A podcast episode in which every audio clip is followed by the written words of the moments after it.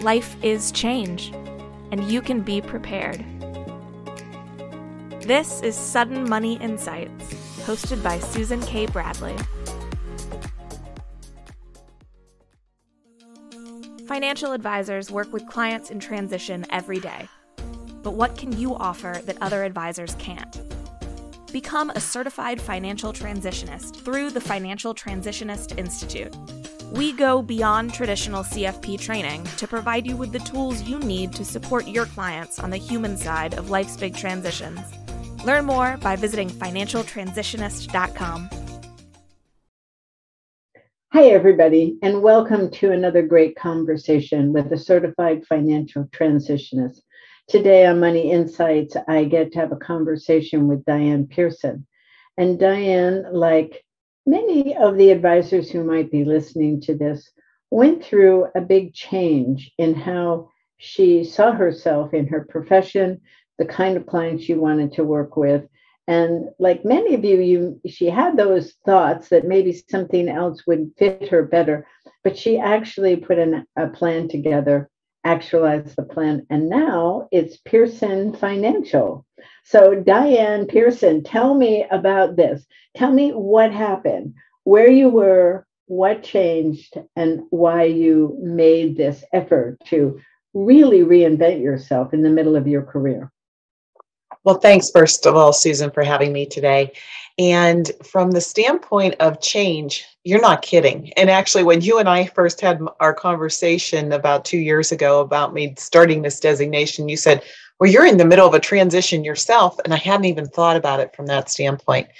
So let's kind of go back in history. Um, I've been in the profession for 33 years. I started as a telemarketer administrative assistant. Wow. Yeah, that's entry yeah. level. That's really entry level. And this was back in the ni- late 1980s, and I was smiling and dialing, as they say. So I was making phone calls at night, trying to bring in clients for who eventually became my business partner. So when he first interviewed me, he said in five, or he didn't say in five years. He said at some point I'd like to start my own business. What do you think? Well, I was looking for a job. I was actually, you know, if you think of historically of our industry and being a certified financial planner, really things started to pick up in the in the 80s. So I was rather new to the industry and what was going on there. So there was a lot I didn't know, but I said yes, of course. I, you know, didn't understand what was involved there. But for the next five years, we worked on building up the clientele, building up revenue, and then we broke off from the firm that we were at and started um, a firm that was focused on money management and clients who had a million dollars or more of investable assets. We were also doing financial planning, and during that time frame, I um, obtained my securities license. I became a certified financial planner, and it was all going well. Although what I was noticing in the background was that there were clientele that we were turning away um, mm. because they didn't have that million dollars to invest. And so um, I'm going to say about nine years into the company, we decided to open up a sister firm that would deal with clients with lower net worth. And in this case, the fee that they would pay would be um, com- uh, comparable to somebody who had $300,000 or more. And we, um, we launched that as well. Um, this whole time, though, I just want to preface that we were always fee only which was really again pioneering in the industry. That yeah. wasn't um, that wasn't a common thing at that point. So um, during this whole time um, i dropped my securities license. We weren't earning any commissions and it was all good. But i still noticed that on a regular basis and i'm talking maybe once or twice a week there were cl- calls that would come in from potential clients who didn't have the 300000 or didn't have the million and we were turning them away and where were they going? Um, who were we turning them to? And I actually um, had become familiar with Sheryl Garrett, who sh- who started the Garrett Planning Network at this point. And so we were actually referring clients to that group. And um, but it, it just it just got larger and larger as far as the numbers of people that were calling in. And one of the things that I had noted over this time frame was I tended to be the only woman in the room. And what I mean by that is in our industry, it is still predominantly male based. It is. Um, and lack of color as well. Um, lack of females, lack of color. Um, it was primarily white men. And so I'd go to training sessions, I'd go to conferences, and many times I was the only woman in the room, or let's just say there was 5% or less of us at that point. And what we I was also finding is clients as they were coming in the door, many times it was the husband who was driving the relationship, but he was bringing his wife along and said, if something happened to me, I want to make sure that I've got somebody that my wife can can relate to. And I think the fact of me being a female gave that comfort level to that wife in that type of relationship. So um, I just always tended to um, be really comfortable with those situations as that husband did pass away. And it happened on many occasions. Um, the the wife of the situation would you know she and i would start to work with work together closely. And many times the relationship was quite different. It wasn't as focused on graphs and charts and how much money we're making. It was more focused on where they were in life at that point and helping their families. And um, being able to plan for their eventual passing and things along those lines. And I just found great pleasure and great satisfaction in helping those women that were going through that. Also, during the same time frame, in one year, we had three couples that came to us and said they wanted to get a divorce. And in the back of our minds, we always thought, well, anybody that can come, any couples that could come together and talk about money, because money tends to be that one aspect that many marriages dissolve upon is because there's they're not the same vision as far as money goes. Um, and in one year we had three couples come to us and say whoa you know we're going to split up. And what we realized was we didn't have enough knowledge as far as how to treat them from I don't want to say a legal standpoint, but from a relationship standpoint and making sure that we understood all the legal aspects of going through the divorce and communicating to the clients and things along those lines. So at that point, I obtained my certified divorce financial analyst designation. And again, when the relationships broke, it tended to be that the wife wanted to work with me. Now, I'm not saying it was always the case because I had male partners, and there were times that the females wanted to deal with the males, and that was absolutely fine. Um, but I did find that again, there was great pleasure, and I, I really took the time to understand the emotional aspect of what they were going through, whether it was death or whether it was divorce, and what this money meant to them. Because in many cases, none of them, other than uh, taking care of the day to day household bills, had a concept of what was going on from an investment standpoint. So, so what happens then is you progressed from real entry level work um, through to to to being um, a partner. Maybe were you a partner? Yes. yes, you were a partner. You're a CFP. You have your securities license. Then you bump into the reality that divorce is far more complicated than just thinking about how much money somebody needs and who gets what. There's there's a lot. There's the personal side to it as well. So, what drove you from there or led you from there to one, open your own firm and become a certified financial transitionist? What was that like? Well, um, actually, just for our listeners' sake, um, you and I became acquainted about 10 years ago, and I had started to, I started the CEFT designation back then. Um, but what I found was that I didn't necessarily have the support of the office to put all of this into play. And I thought, if I'm going to take the time and energy, I want to do this right. So at that point, I stepped away and I didn't move forward with it and then we reconnected after I um, left and started Pearson. But I just saw that there was a passion for myself. Um, there was a desire and a satisfaction that I got dealing with people that were going through this emotional transition, um, but also to financially um, support them as they as they go through this. So um, I made the decision to walk away from both of those companies at that point and um, start Pearson. Just focus primarily on the fact that I have the expertise to work with women as they're going through a death, a divorce, going into retirement, um, just a major life event that's happening. And um, there's been no looking back. I have enjoyed every moment, as scary as it was just to break away and go out on my own. Because prior to this, you know, I had support in every every way that I wanted. oh yeah, yeah. Now you're the last to go home and the last to get paid. Mm-hmm. Um, it's it's all about you. Do you find that there's a way that you can describe the difference between working with women in these life events? You mentioned death and divorce and probably retirement, maybe inheritance and all. Are women different than men based on your experience? From the financial standpoint, I am going to say yes. I do find that women are more focused on the protection aspect of money as opposed to the risk aspect of being invested in the market. So, from that standpoint, yes.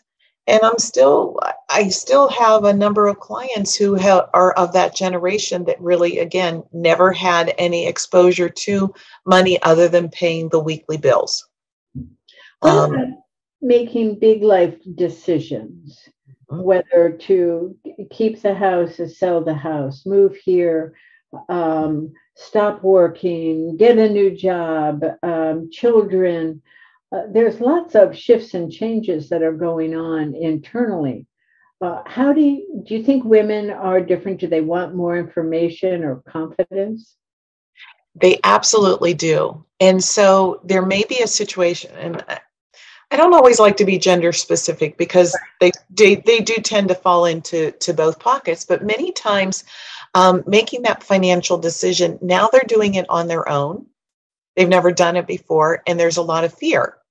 And it's one thing for me to put a spreadsheet together or create a plan in a software and hand it to them and say, you're going to be fine. You've got more money than you'll ever need.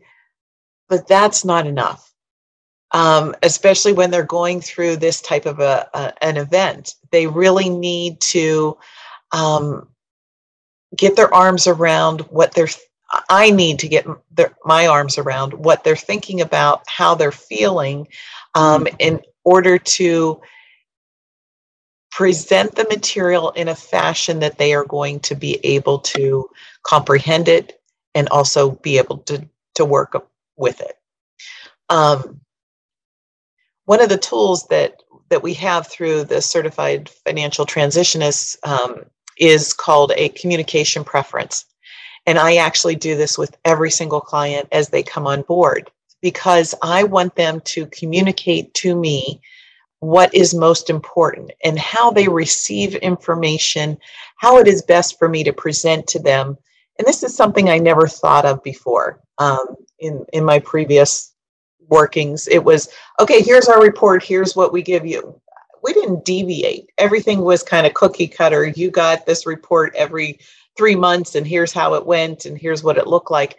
And not everybody absorbs that information the same way.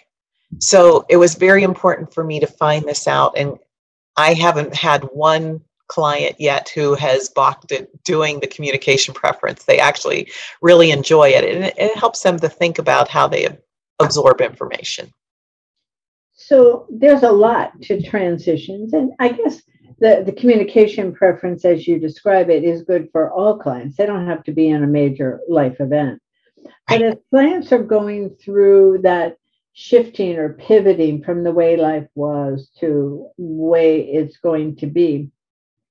What are some of the things that fascinate you and that you like to help people with in that besides the rearranging of the of the finances? There's that whole personal thing that's going on. What's been your experience?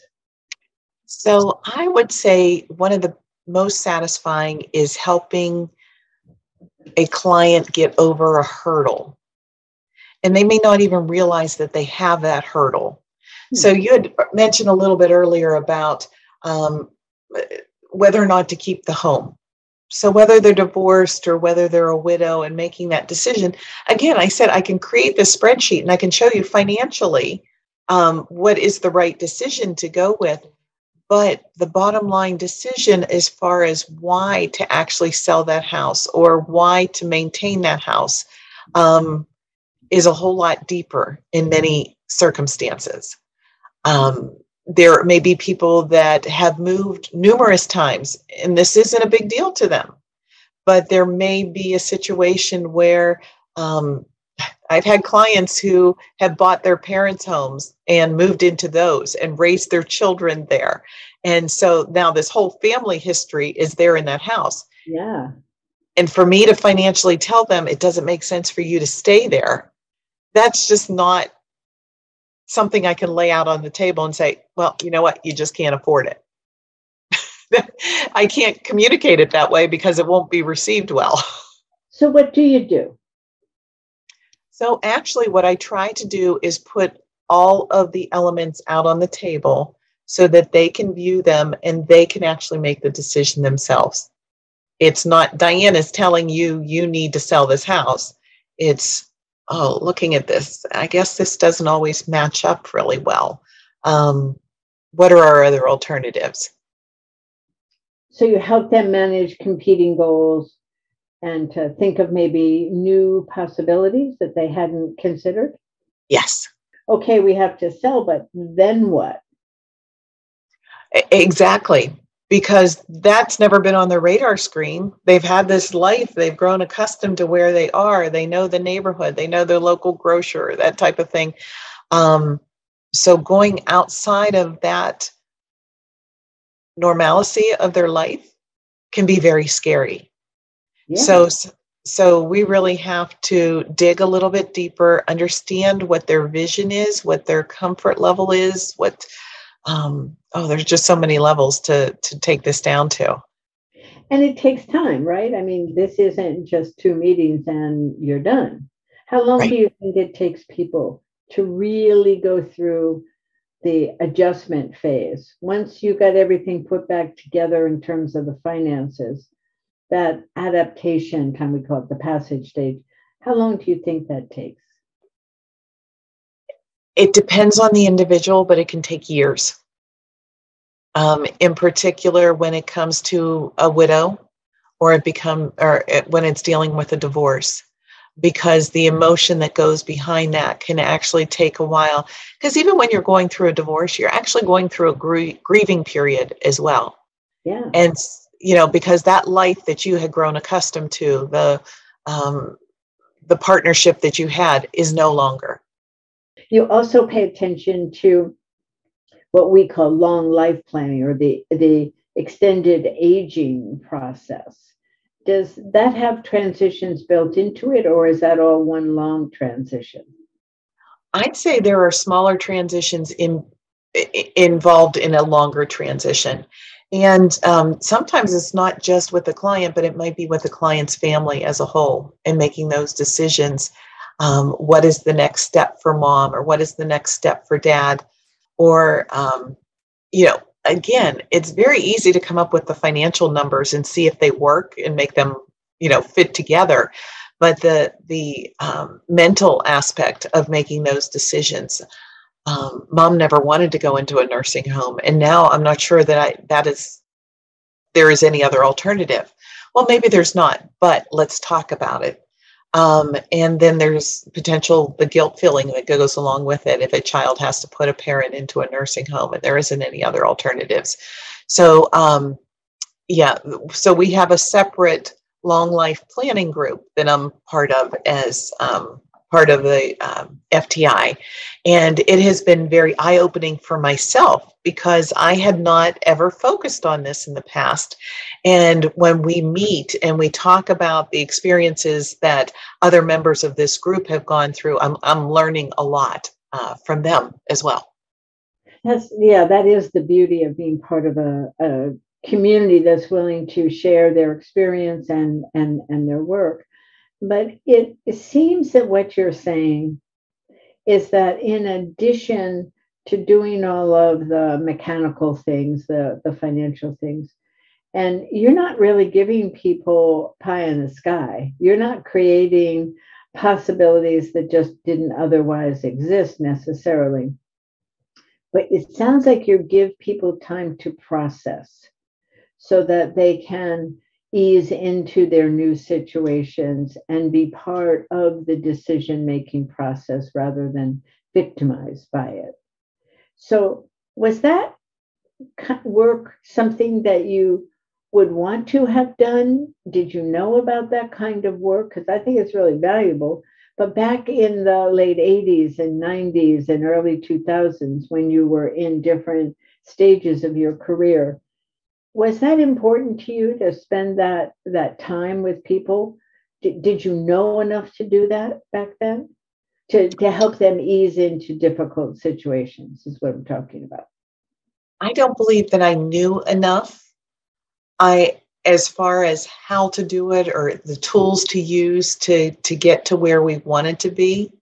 I always believed myself to be a good listener and um, listening is one aspect but to help somebody to guide somebody through something along these lines was I, I didn't have the knowledge. I didn't have the background. Um, said it, everybody it was three months. Here's your report. Here's what's going on. Blah blah blah blah blah. Um on on to the next one you know i had the same experience starting in the 80s and and being naturally um, connected to the people i worked with. I wanted the best for them. I wanted to do the best job for them. And I, I too was a listener but i didn't have process for listening well. And that's why all of this was created all of the certified financial transitionist tools and process and ongoing work. But even with all that process and all the training you have to really want to do it. You have to like people enough to do it. And i think one of the codes that you've cracked is to create a business model that supports it. So I think your your internal drive sets you apart, but not to the same degree that it sets you apart, that internal drive and a business model. So you, you just don't have to wait for a good hair day. This is what you do, and you do it over and over, and you can be completely available to the individuality of each of your clients. They don't have to conform you know i've often heard people make the comment of i've never worked a day in my life because i really enjoy what i'm doing yeah the past couple of years is the first time in my life i've been able to say that. Wow. Yeah. That's it. Mm-hmm. that's it. Uh, it's it's almost like a cliche isn't it? Until it actually is your reality. Yes. Yes. So I just thought, you know, you just keep plugging along. You wait for that retirement date, whatever community or whatever society tells us that retirement date is. And um, now I have clients say, "Well, when are you going to retire?" Oh, it's not even on the radar screen. Yeah, that's what happens when you love what you do and you get to work with people who need your unique abilities. That's a great combination. Hey, thanks for spending some time with me today. I hope we get to do this more often and talk more about some of the work that, that you're doing. But for now, I um, I really salute you. You you have made the shift that so many have thought about, but you did it. And you do it so beautifully. It's fantastic. Thank you. Thank you. And thank you for having me. Thank you for sharing your knowledge with me and, and the whole FTI group who has um, been so supportive in in my advancement and learning and uh, just every time we have a call there's something new